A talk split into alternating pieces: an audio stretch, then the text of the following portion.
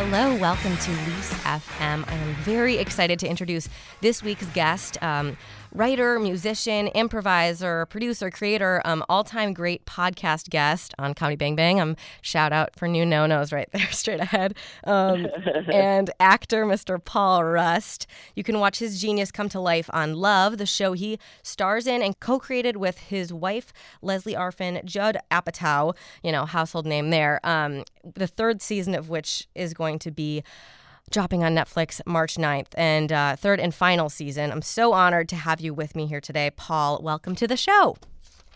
Oh, thanks for having me, Lee. So uh, it's good to be on. Absolutely. Um, so good to have you. And so I'm a huge fan of the show, as you could tell by my nerdy emails to you. Um, let's start with uh, let's start with talking about you know, love basically follows a story of a relationship from its very inception, which is such a beautiful, rare thing in TV. I mean, well, I mean, film, it's a lot of like, okay, first love and stuff, or first moment that they meet, or whatever. But, but in this show, you really get like so in depth, and I just feel like I'm friends with these characters. Mickey, played by Gillian Jacobs, and Gus, played by you. Um, and then all of their like people around them. It's it's such a ah, it's just such a unique show because it it gives you such an amazing sketch of all these characters. So I, I want to. I, I know that you've we've you know we're up to two seasons now, so people have got to do their research and watch the show up till now. But let's talk about going into the third and final season. Um, how was it going in, into this season for you? Uh, it was great. Uh, and first of all, uh, thank you for saying those lovely things. Uh, that's nice to hear. Uh, uh, when I just said lovely right now. By the way, that exactly. was a, oh, it's all over the place. it was an accidental pun. Uh, I actually had to like watch how I talk because I'm self conscious of using the word love and making it seem like it was it's, it's a reference. You know, uh, but no, but that's that. Let's start there actually because literally it is like it's such a big. How did you settle on that name? Like, how were you just like, you know what? This is it, love. Like, why? Why love? Why didn't you call it? Two yuppies in LA trying to make it big. I don't know. Um, where did where did that name come from? And then we'll get into the, going into the third season. Uh, yeah, well, the title uh, actually uh, came from uh, my wife, Lesley Arfin, who I co-created the show from. Uh, uh, for a while, it was untitled, and then Lesley was like, "I got the title, and I think it should be Love." And I was like, "That's great." And we told Judd, and he loved it too. Uh, so it happened again. We'll count them. no, we're gonna lose track.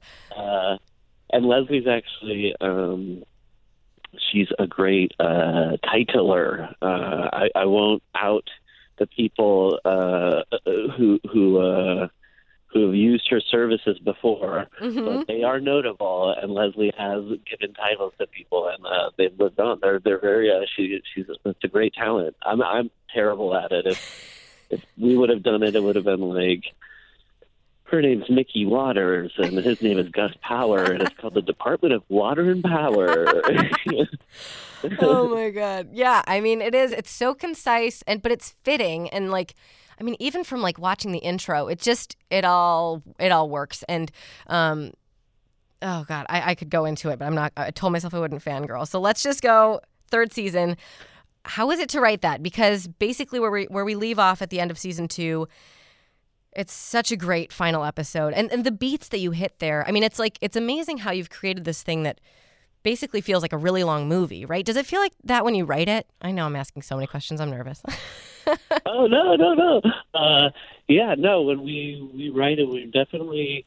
It, it's funny. You're you're trying to do accomplish two things at once, which yes. is particularly with the um, being on a, a platform like Netflix where you know how people are going to uh, watch it if they choose to, which is you know they could watch one one after the other.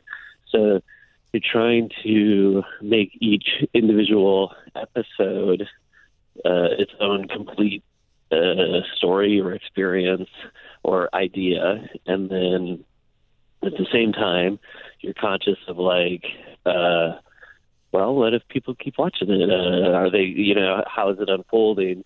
And a lot of times, you know, I'll end up getting this, you know, sort of on a, my brain will get on a track where I'm like, you know what, I think it breaks down every three episodes, every four episodes, it sort of works as its own one complete thing, and then I go like, well, that doesn't matter. So we're just gonna watch two, two and a half. Yeah. There's no way to control. like, Totally. no, at the, episode four is the perfect sort of act break. That's when you can like go and take a day off and Mhm. come back to it.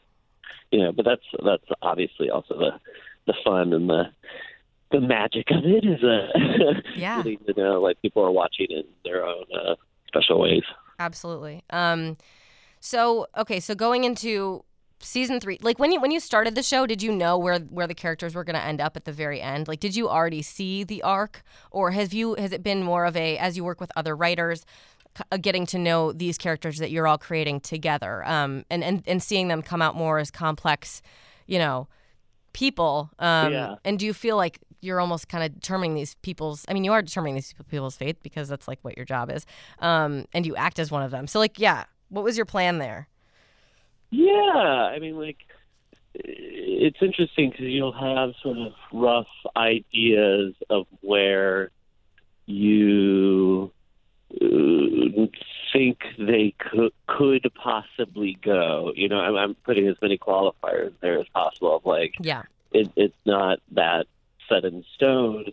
And uh, you know, for myself and Lesley and Judd and I, and then our our writers, you know, I, I know for me and for uh, everyone else, it is by preference uh, to leave it a, a little open because I think with a show that's not as um, plot driven, more, uh, you know, uh, not trying to sound pretentious, but No. it's, it's more character driven. absolutely. That's Uh, not pretentious. It's it, true. It, it, it, it's like, uh, well, I just, I'm like, uh, others can say that. I, I shouldn't have to say that. But, like, you know, for something that, that is character driven, it is like, it feels wrong to kind of uh, make things inorganic and sort of like push people in directions based on what you want their behavior to be right. and having it sort of be loose enough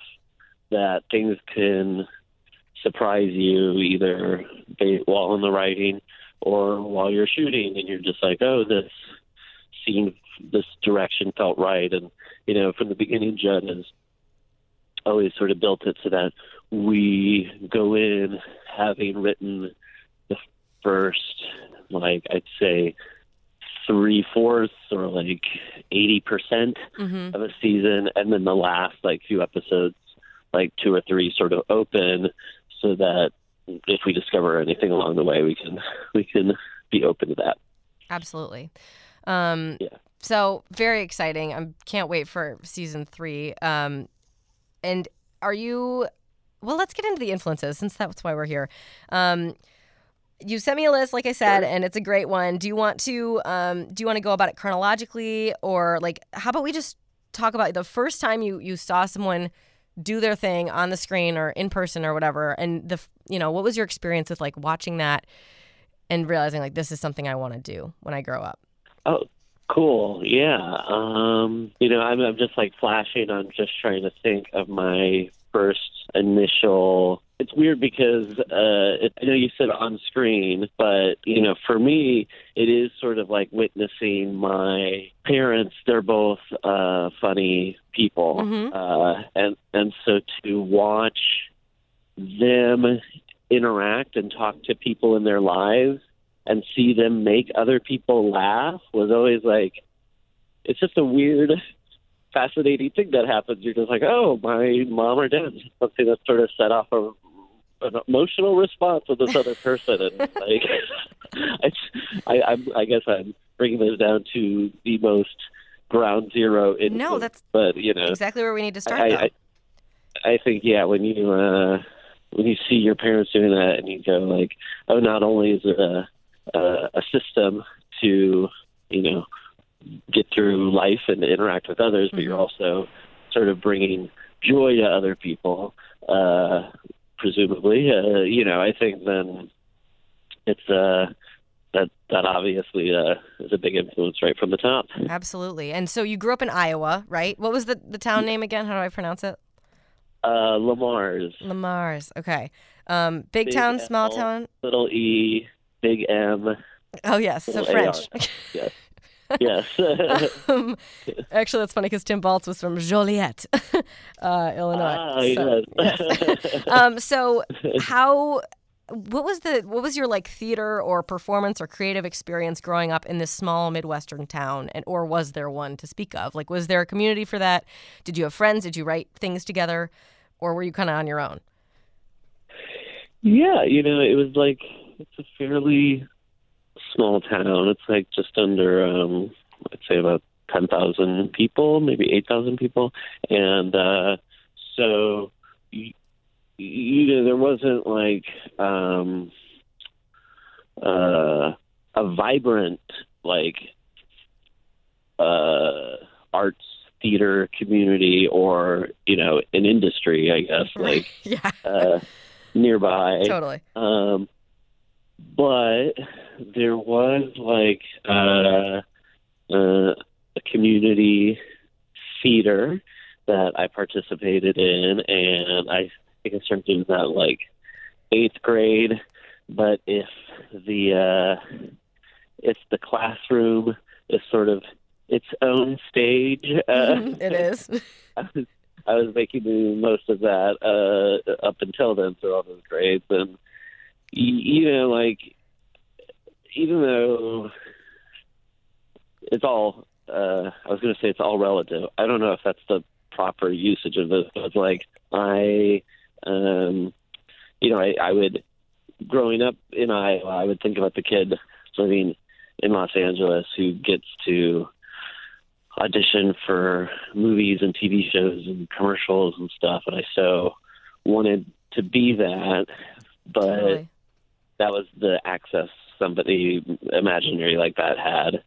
At the same time, like in my situation, in a really sort of uh, wonderful way, anybody in my life who sort of saw that like greatly encouraged it. So even though I didn't have like a I couldn't go and audition to be Dennis the Menace in the Dennis the Menace movie. Damn like, it. I had a I, I had a teacher who, you know, would if I asked would let me do a you know, write a scene and do it for the class or like lip sync for the class or like I would draw or write stories and teachers were always like very, very encouraging of that and so were my parents. Um you know, one sort of amusing thing that happened once though was like I think I was like in ninth grade. And then uh, there was a, a art teacher who ran up to me and in a very like heartfelt way. And and she was you know doing what anybody in her situation uh could do. She like just came up and she was like there's an artist visiting um tomorrow morning on saturday morning at eight am uh down in the arts building and you know which i never heard of uh you should go down there and she was just doing it because she's like hey i want to help this person encourage this person's you know Yeah, totally. uh, and then Who was it? I went down there and I was like 15 and it was a room full of uh, six year olds. and how'd it go?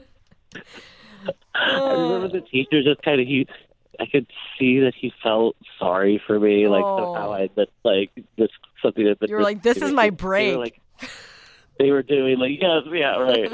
Because what it was was they were like pasting construction paper to like pieces of wood. It was like crafts for kids, like you know, on a Saturday morning. Oh my god! Right, like And, yeah, my big opportunity. was oh, Uh, but then also, you know, I met like a lot of uh, friends who were, you know, theater kids too, and like loved comedy and loved music, and and uh, you know, I I uh, I'm still friends with them, and I like that's also you know, I I don't know what your experience is or what other people's are, but like to grow up in a small town and actually meet a tight knit group of people who are uh, interested in the things you are and actually ends up feeling very special. It absolutely. seems like a rare thing. Oh, it yeah, totally is. I know. I ta- I talk- I talk to people and they're like, I hated high school. I'm like, really? Because I loved high school. It was so fun, and you know, I, that is Yeah, a privileged right. thing. was like, I had friends who liked waiting for Guffman. That's all I needed. Yeah, exactly. I loved Wes Anderson, and so did everyone else. What are you talking about? Um, okay, so let's see. Okay, just tell me really quick. Just what's your most memorable role in like a theater production? It's always kind of funny to hear. Oh, um, I uh, mm, uh, you know, in in high school, I would do a um, do speech contests, and we would do like uh, group improv sort Mhm. of things. I know it's technically not like a production, but you know, it's sort of like Yeah, like a speech team thing, right? Like inner school. Yeah, yeah, I was literally at a speech team th- conference this weekend, like watching my oh my little- god, yeah younger yeah. friend compadre, and she was doing the speech thing. It was so crazy to see all these kids, Yeah, like they're great. Oh my god, yeah. And they're There's all like so professional. Did you like wear the suit and everything, and everyone's like Yeah. silent, and then all of a sudden you're like doing improv or whatever? Yeah, yeah, yeah. And then like, you know, I made my own like dramatic monologue of Petra the Rye and stuff. Just really embarrassing Oh stuff. god, that's great. We I was on a group improv team and uh we were like, Hey, we gotta win this. Oh no! So it's okay if you pre plan some stuff. so we essentially like wrote a script, memorized it, Oh and no. like the sweatiest way possible took what the suggestion was and like twisted it in the worst way into the thing that we had pre-written and, uh, And then you won, right? I, everybody knew no everybody knew that we got disqualified I Real? Did you? yes Oh my god, improv rebels. You did kind of break No, the no, one no. rule. it's embarrassing it's like oh you you cheated you tried to cheat at art like, oh my god, that's great. cool I love it. Um, okay, so let's move into the influences, like the list of proper influences. Now that we know who Paul Rust was in high school, um, sure you do you want to name your number one? Go ahead. Uh, it's it's Mr. Pee Wee Herman. yes, awesome. Yeah, I smiled so big, and I mean it makes sense. Um, you will tell the listening audience helped write Pee Wee's Big Holiday, right? The most. yeah. Is that the most Uh, recent that's the thing that's come I listed it as an influence. Yeah. I could get one more plug in. you got it. Um, no, I mean I can so I can so see it. But let's let's get into that. When was your first? Was Pee Wee like big when you were in high school? Like was that on was it on TV ever? I I only remember it from I'm 24, so it was like the VHS. We had the box set. My dad's like super into Tim Burton and all that, and so we have you know all the VHSs still. Is that what you watched, or were oh, you? cool. Yeah, no, I had watched. Um, uh, I was a big fan of the movie Pee Wee's uh, Big Adventure, and Oh, we had that on a. V- and I watched that probably when I was like first time I was like five, six. Okay, so this is little. Off of uh, TV, Mhm. HBO would have uh, free weekends Awesome. where they would like, and then, but the thing was, they'd show their best stuff because they're trying to attract people to Buy into the subscribe. service. Yes. and they would have the phone number running at the bottom. to Oh no. it. So you probably have that version I grew up memorized. Yeah. I just call it any hour of the day just to talk to somebody. Right. Uh, uh, but yeah, that was uh, I watched that, and since we had it on tape, I watched it over and over again, and I loved it. And then the the Saturday morning uh, TV show he did as well, Pee Wee's Playhouse. Oh yeah, Chairry and Uh, everybody. yes, the, the whole gang. Yeah, Floory, right? yeah. Oh my god, I'm having flashbacks. Um, and then did you watch the Chris the like the original the OG Pee Wee's Christmas special? With Oh sure, yeah, yeah. That was um, everybody showed up to that one, right? Yeah, yeah. I mean, it's it's funny. Like, um, I feel like in the uh, uh, video age or whatever, or like whatever it is now, like post theatrical age, Mhm. it's like so crazy. Like, you can like experience somebody's body of work just jumping around. You're Yeah. not like. Yeah, it's, it's not a really weird that you chronological thing. A feature film first, and then somebody's Saturday morning show. but Yeah, uh, and then like they're like cool like hipster midnight early '80s like show. Like it's it's it's really awesome. I mean, uh, I think maybe that, if anything, that speaks more to like Paul's talents and his like. Uh, he's so creative that he's able to sort of like find new ways and formats to to explore that character. Absolutely. Um, and what is it about Pee Wee? Like, what is it? The, is it the obscurity? What like, what's your entry point with that form of comedy? Because it's very specific, um, which is why I love that you put it there. Uh, and, and how do you think it's kind of like informed you and the way you write? Yeah. Uh, you know, I guess um, I, I I wasn't conscious of this when I watched it, um, and I just rewatched it over, you know, over and over throughout the years. And then I think maybe I had had like a two-year gap, like around high school or college, and then I went back and rewatched it. And then I realized, like as I was watching, I was like, oh, what's um so great is that it's so uh, joyful and it's I don't know edgy and how it's not edgy. Mm-hmm. yeah. and, and and that there's no um you know Paul and I talked about this a lot. It, it's it's interesting that we ended up writing the movie um with Judd producing the Pee Wee movie because the, the thing that I thought both of those guys share and share is that like the comedy doesn't have any um bad guys or villains really it's really just like um uh and you know there's a specific moment if if i had to cite one thing in the pee-wee. It's like in pee-wee's big adventure there's a part in the very very beginning where he turns on his like watering ornaments on his yard and they're spraying water everywhere. Hmm and his neighbor who just said hello to him he's getting like water sprayed into his window.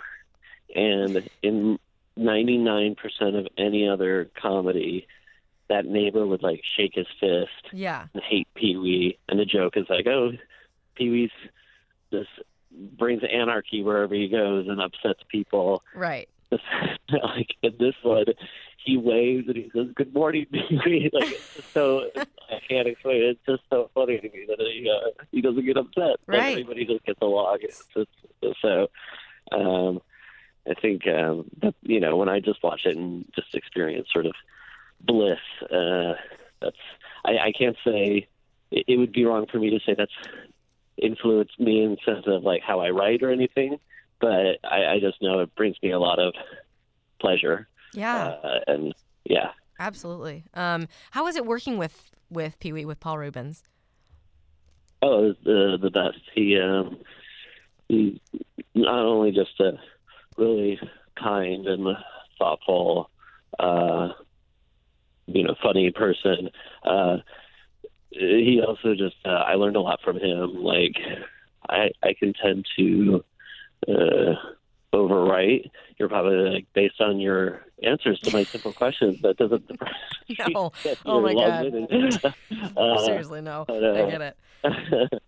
but uh, Paul's actually he's really great at keeping things uh, simple and uh, minimal uh, for for maximum impact.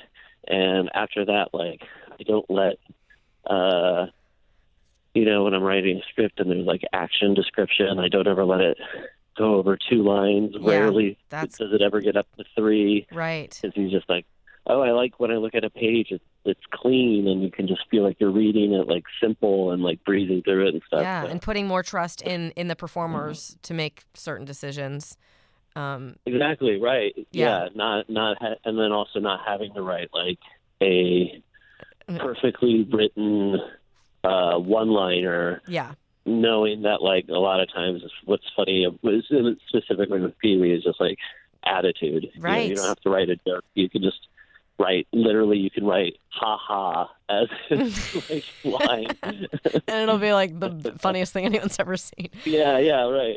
That's awesome. Um, great. And I know we could talk so much more about about Pee Wee, um, but we, we have five influences, so we've got to get through them all. And I know that Sure, it's hard to even make this list. Um, so I appreciate you doing that. So moving on, um, how how would you like to get into this the second one, uh, Mr. You Show? What's that? If you'd like, you can announce it if you Okay, like. yeah, I will. Mr. Show, let's talk about it. Okay. Yes. Bob Odenkirk, David Cross, amazing team. Um, just like incredibly out there, but then together with it. When did you did you watch it while it was on TV, or were you kind of a retro retrospective fan? Yeah, I missed. I think it went off the air in like '98, and I think I started watching it uh, in 2000. So I, I just missed it. You can tell how desperately I want to seem cool that I was like I was pretty much there in that first wave. I was actually in I was actually in the the, the bar that they performed at or wherever it was filmed. Soundstage. Um, oh, really? No, no, I wasn't. Oh my god, I was just saying as you. I was like Oh, oh. five years old probably. um, but tell me what you love about it. Um, well, you know, it, it's funny what I was saying. Oh, I watched it like a couple years after I realized it was all on tapes purchased off of eBay.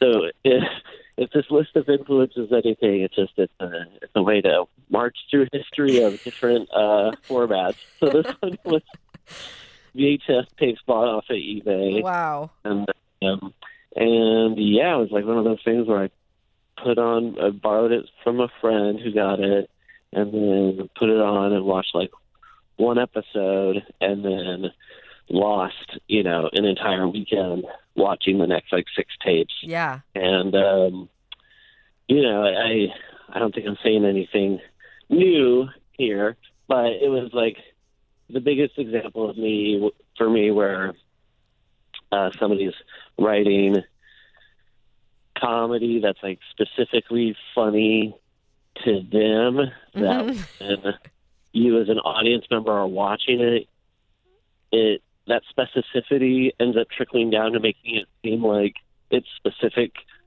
to you as the audience member and Totally. for me when I'm watching something and I'm like, they wrote that joke for me. I could only I could like love that joke. That's like you, you end up, you know, the, falling for that thing way more than you would anything else just Absolutely. feels so. and then that builds like a weird kind of loyalty to the brand or the show or the people. Exactly. Right? Yeah, and I think that's probably why you know so many people involved with Mr. Show uh, continue to this day, like being you know very uh, uh, prominent voices in comedy because a they were there because they were great, and then b also uh, just their influence and impact sort of has rippled through a lot of people. But you know, just watching that and and uh, feeling like, oh, the more I'm trying to, and it, it, it's it's tough because this is like a degree away from self indulgence, but like just going like, oh, if I write in a way that makes myself laugh and makes my friends laugh, you know, there's probably somebody else out there who, will think it's funny too. hmm Are you are you very aware of that whole? I mean, you must be while you're writing, like say writing love. Are you constantly thinking like, is this funny to the viewer? Is this is this going to resonate with like you know most of my viewing audience, or is that something that is just way too stressful? And like you say, you've kind of had to do what Bob and David did. Yeah, it's weird. Like I, I definitely write it, in a, and you know, uh, uh, this should all go with the asterisk of we have a staff of amazing writers of the show. So when Absolutely. I say I, I don't mean yeah, but you know, when when we're writing it, I like um, definitely making choices like, oh, if I was watching this, what would I like to see? Right. Uh, so in that sense, I'm writing for myself, but I'm conscious of, particularly because it is um, based more in uh, some real life or my experiences. I I also have to like, be very careful about being like, well, just because I find it interesting doesn't mean other people are going to find it Mm, interesting. abs- you're, right. you're like, uh, particularly if it's about yeah, like not less about space aliens and more about yourself. Yeah, exactly. About like not thinking everything that comes out is, is interesting. hmm Um, you know, and then the the extra kind of you know hink to that is like if you with a show like this, sometimes if you write close to people's personal experiences, uh, a lot of times that actually isn't pleasurable. Uh, Yeah. It's like it's a bummer for people to have to watch actually their behavior uh, represented in a TV show, and so that's a long way of saying like there's so many different traps I can fall into as soon as I start going like. How are is somebody going to like this? Is somebody going to think it's funny? Mm-hmm. that as tempting as it is to ask that question, and I do often, I ultimately have to keep going back to, all right, if I was just watching this on my own, would I hate this or like this Yeah. if I saw it and Totally. writing towards that? Yeah. Um. Okay. Yeah. No. Great answer. Um. I we we okay. I I don't know where I want to go now because I'm like I'm thinking while we're talking about writing, we also need to talk about the fact that you like you created the show, you wrote in the show, and you act in the show, and it's kind of telling, like you say, a story that you've lived, or you know, it, is it? Did it totally like take off and it's its own thing? Like how autobiographical? Do you, and I mean you've just been you've been Oh, living yeah. this for the last how long? Five years? Like how long? When did this? When was it born? Sorry, we that was the started most- writing it, yeah, probably like three and a half, Okay. four years ago. Oh, that's pretty and good uh, then. you know it yeah and it's funny i was as i was saying um biography or whatever i was like eh, that's not Yeah. entirely right i shouldn't say that because like it quickly um it, it, it there's so there's way more many ways that it's not than it is and Mhm. and it really doesn't um resemble my life at all it's more uh, my life if I had made other choices or something, or Right. uh, I don't know. Uh, you know, originally, um, my wife Lesley and I, before we were married, we had pitched the uh, the show actually uh, initially as a movie. And the idea of the movie was characters who were like Gus and Mickey, who were moving in together, and they had already made the choice that this was the relationship they were committing them that they knew was important to them and it was about how do two people like really work on commitment Right. and and we presented the idea to Judd and he really liked the movie idea but he also really really liked the characters hmm he was like, you know, I've had this idea for a while of doing a TV show that explores one relationship. This relationship seems really interesting, and these characters as well. What if we tried to combine the two? And so we did, and then, you know, just since the conceit of the show is that they, it's about the meeting, but also Judd had the right instinct, which was like, with the movie, it was sort of about two people who are trying to grow and I think he knew it's at least the beginning more engrossing or compelling to see people who aren't doing a great job at Yeah. growing up yet. Exactly. yeah, that's So true. we dialed it we dialed it back a little bit. Mhm.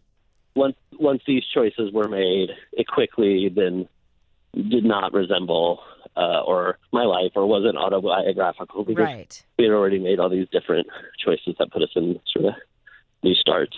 With Gus and Mickey, it's always like one step forward, twelve step back, twelve steps back. yeah. Which, but that's, I mean, that's the yeah. makings of a TV show, right? Like you need the character to kind of end up back where they started at the end of the episode, so they can try to go somewhere else again the next one.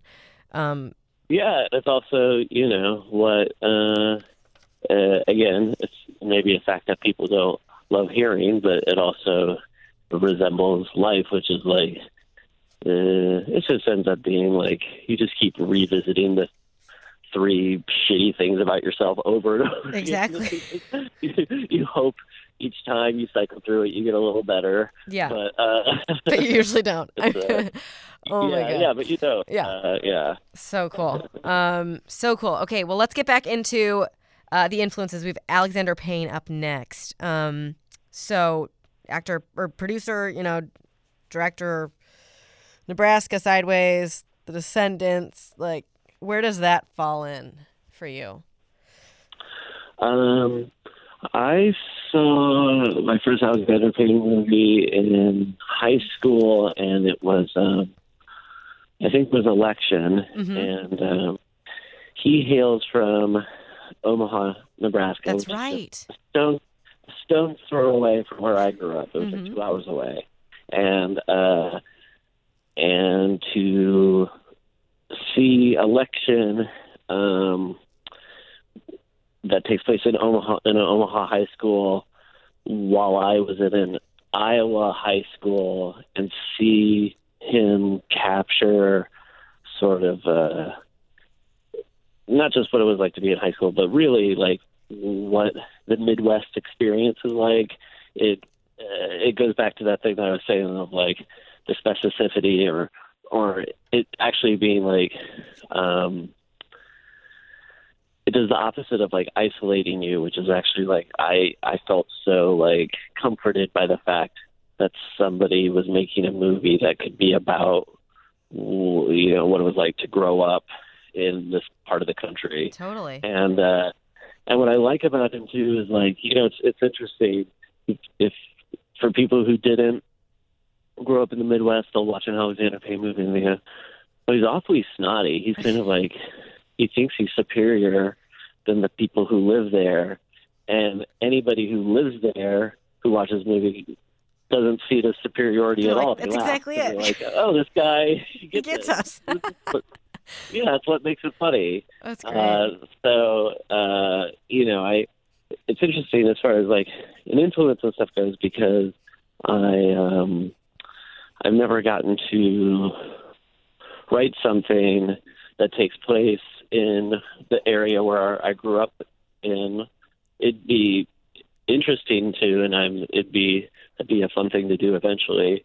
Uh, but that was like I think um, you know, just him having some sort of like uh, a reverent humor or a reverent sensibility about like where I grew up, you know. Yeah. And I mean, as a kid, that's just so huge to see. I mean, I grew up in the Chicago suburbs, so you know, you know, watching, I don't know, Breakfast Hughes. Club. Yeah, exactly, John Hughes. Yeah. It's like, well, that's it, you know. And God, Yeah. how how cool is it to to be able to see that represented? And um, that so that's really neat that you found that in high school. Um, yeah, yeah. No, yeah, definitely. I mean, like I, uh, I, I grew up watching uh, John Hughes all the time too. I have two older sisters, so we like love John Hughes movies, and mhm. to even see, yeah, like in the Breakfast Club when they're. Uh, I could be making this up in my mind, but I feel like in the morning you see the, like their breath actually, like when they're breathing, Oh, and like actually see that. You Totally. go, "Whoa, that's Like, crazy! yep, I just never see that's that." exactly it. Yeah. Yeah. totally. Um, and then you set love in L.A., which I, which is great though. Like it has to be in L.A. Yeah. Um, well, you know, I when I saw Fargo for the first time, I was like, oh my god, I should be so appreciative of where I grew up, yeah. uh, where I, where I'm living right now, because they make it look so beautiful. hmm And I was like, what's wrong with Hollywood? Why can't they get off, you know, their butts and go into the country and shoot? You know, there's different parts of the country than Los Angeles people. Yeah. Then I moved out to L.A. and you're within a week, I "There's was no "Why other can't anybody place." leave? It's it's so everything's here. Yeah. I can go true. home. Yeah. No. I quickly let go of all my uh, principles. and um, and then setting it like in LA, but but but with a nod toward the struggle of being in LA and trying to get going. I mean, as somebody that works in radio, I think that's something that I instantly latched onto was Mickey's, you know, job as a Yeah. whatever she does at that satellite radio station, program Yeah. manager. Um, you know, it's just it's the it's the unglamour of it. Um that that is Yeah, you so- know, yeah, especially for think it was, like- millennials to watch that and be like, yeah, dude, exactly. My boss is a creep, you know, like, yeah, dude, they undervalue me in what I do. Um, that's Yeah. huge, and what what a great thing that you've you've put out there um, for for my generation. So thank you.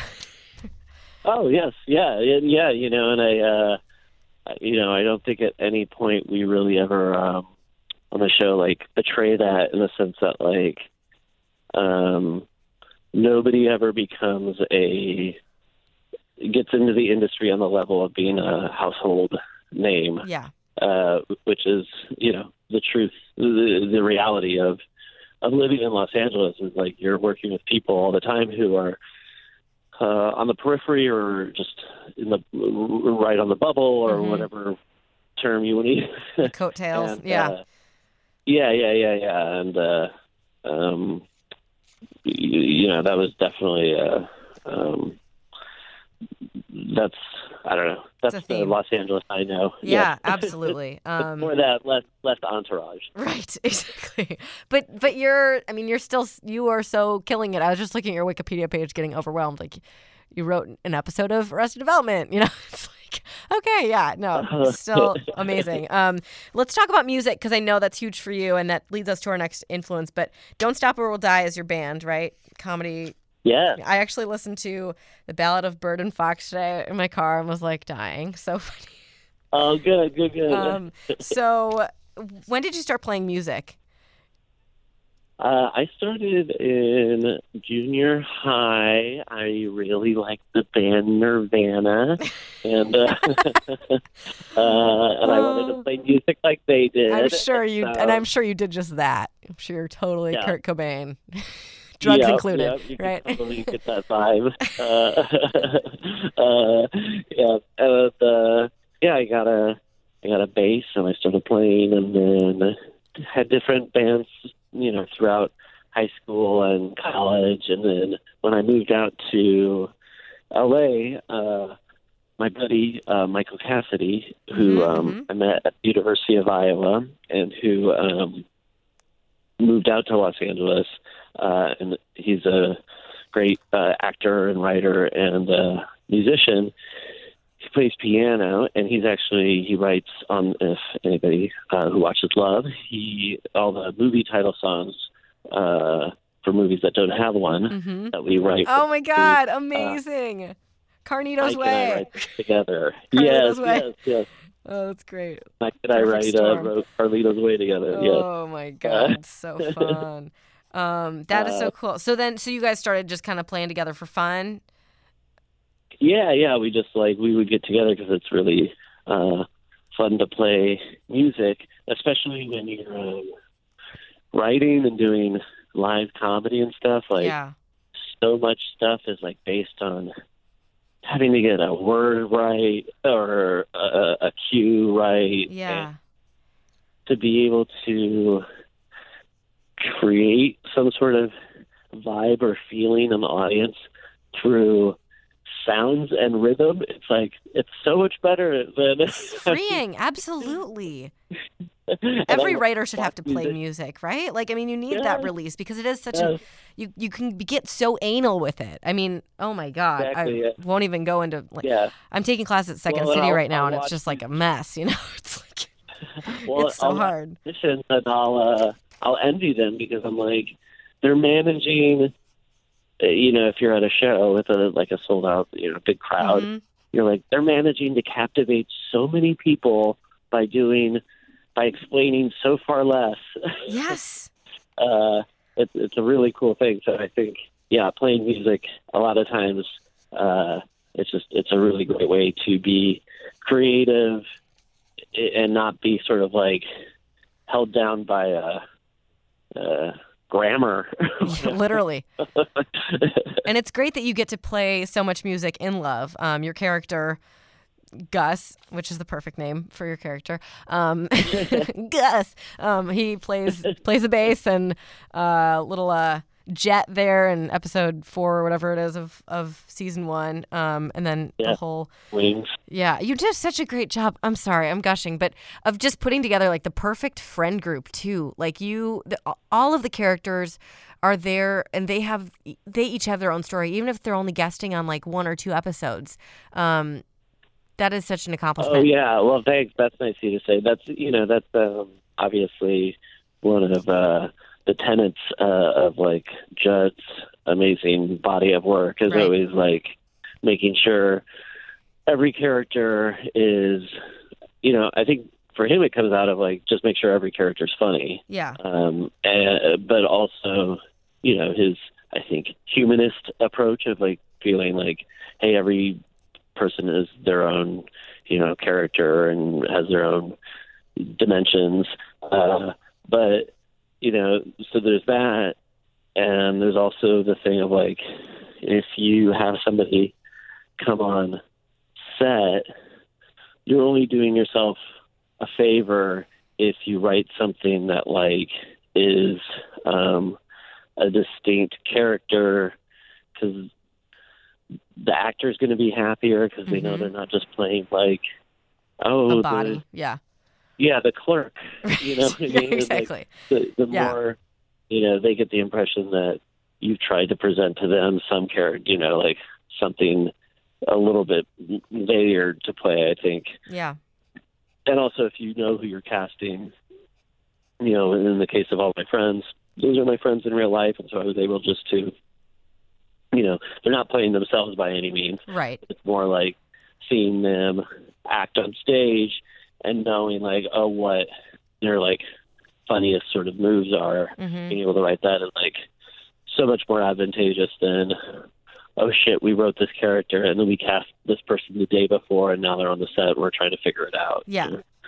No, Yeah. absolutely. That is so cool. And you can tell it's just like it's a village that has, you know, written this show and and uh, it feels Yeah. it feels like you're with a group of friends. I don't mean to sound like Yeah. schizophrenic, but um no no no that's But- yeah, it's it's really fun to watch. Okay, so yeah, Prince. Let's kind of talk about Prince. Um, bringing it back to the music thing.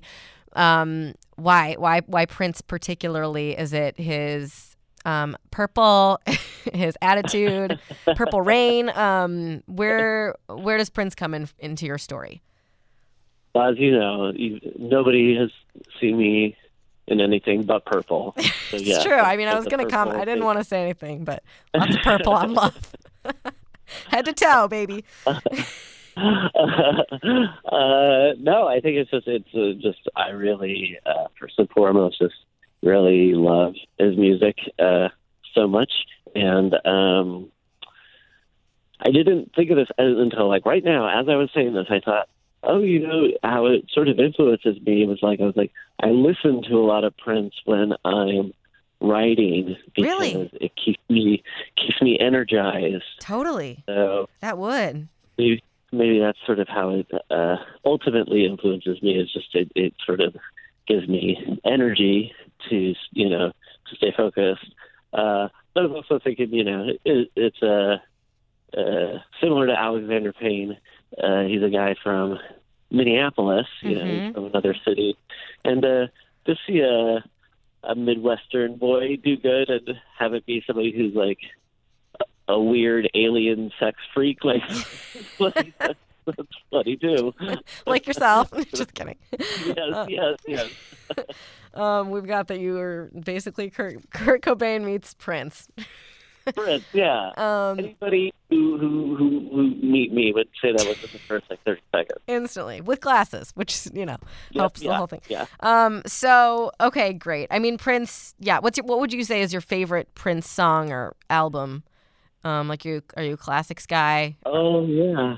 I like uh I like Sign of the Times a lot. That's like a double album. Mm-hmm. mm-hmm. which I feel like is cheating a bit when people say because like my favorite Beatles album is also uh, I like the White Album. Right album. There you go. But you Just like the most would you choose like an album that's like double the amount of songs of a regular album, Yeah. it like cheating a little bit. You're like Oh, when somebody's like my Desert Island disc would be actually two discs with double the amount of songs. right. Exactly. The extended version. Um, yeah, totally. Um, wow, he's such a talent. How what do you think of the uh, Super Bowl act with him uh, up there with JT? Did you see it? It's kind of I, I did see it. Yeah. Yeah. I uh, um I I thought it was I anytime somebody's talking about Prince, that's good. I'm into So it. I, know people were so cruel about it, and I was like, no, man, it's Yeah. Prince.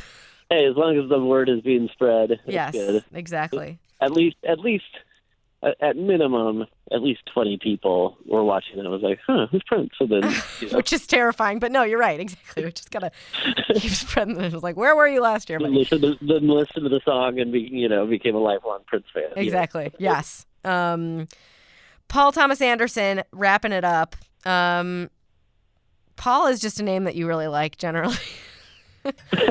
Paul Reubens and Paul Yeah, Thomas. But hey, there's a lot of prolific Paul Pauls. Reubens. Yeah, we could have made it all Pauls. Paul McCartney. Um, but um, but yeah, why why did you choose him?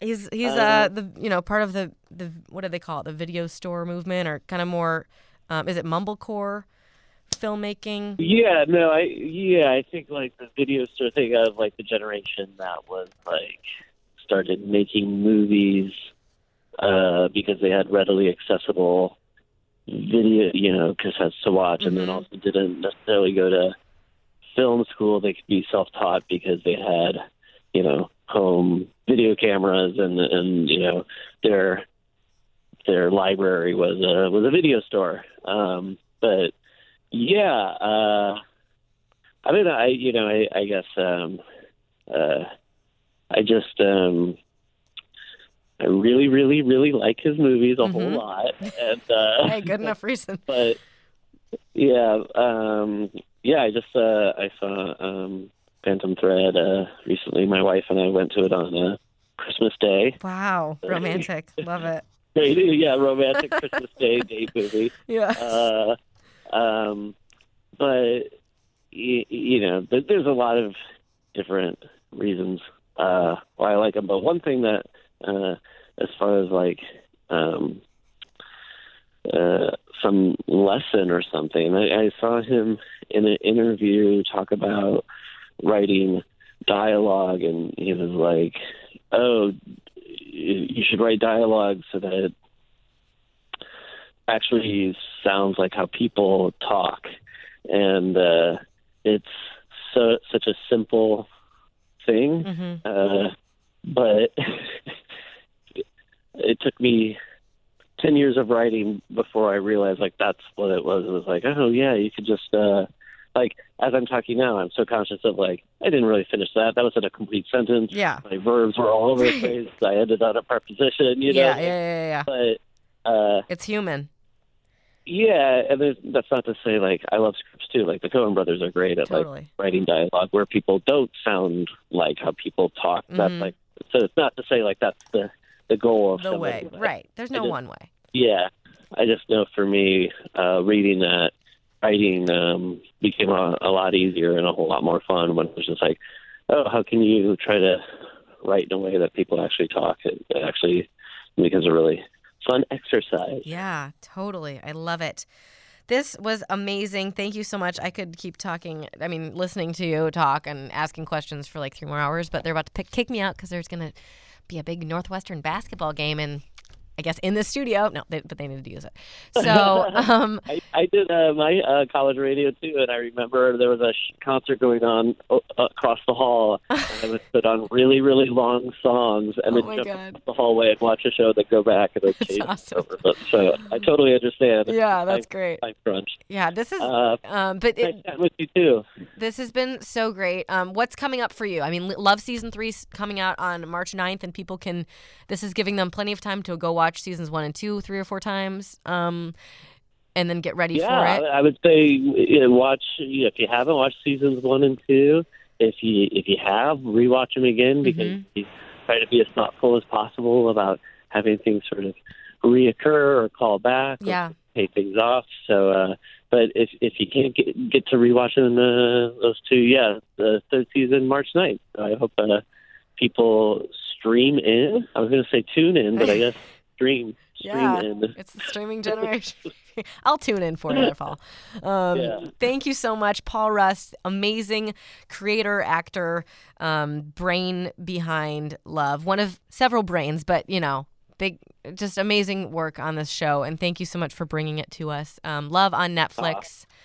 Um, good to talk to you, Paul.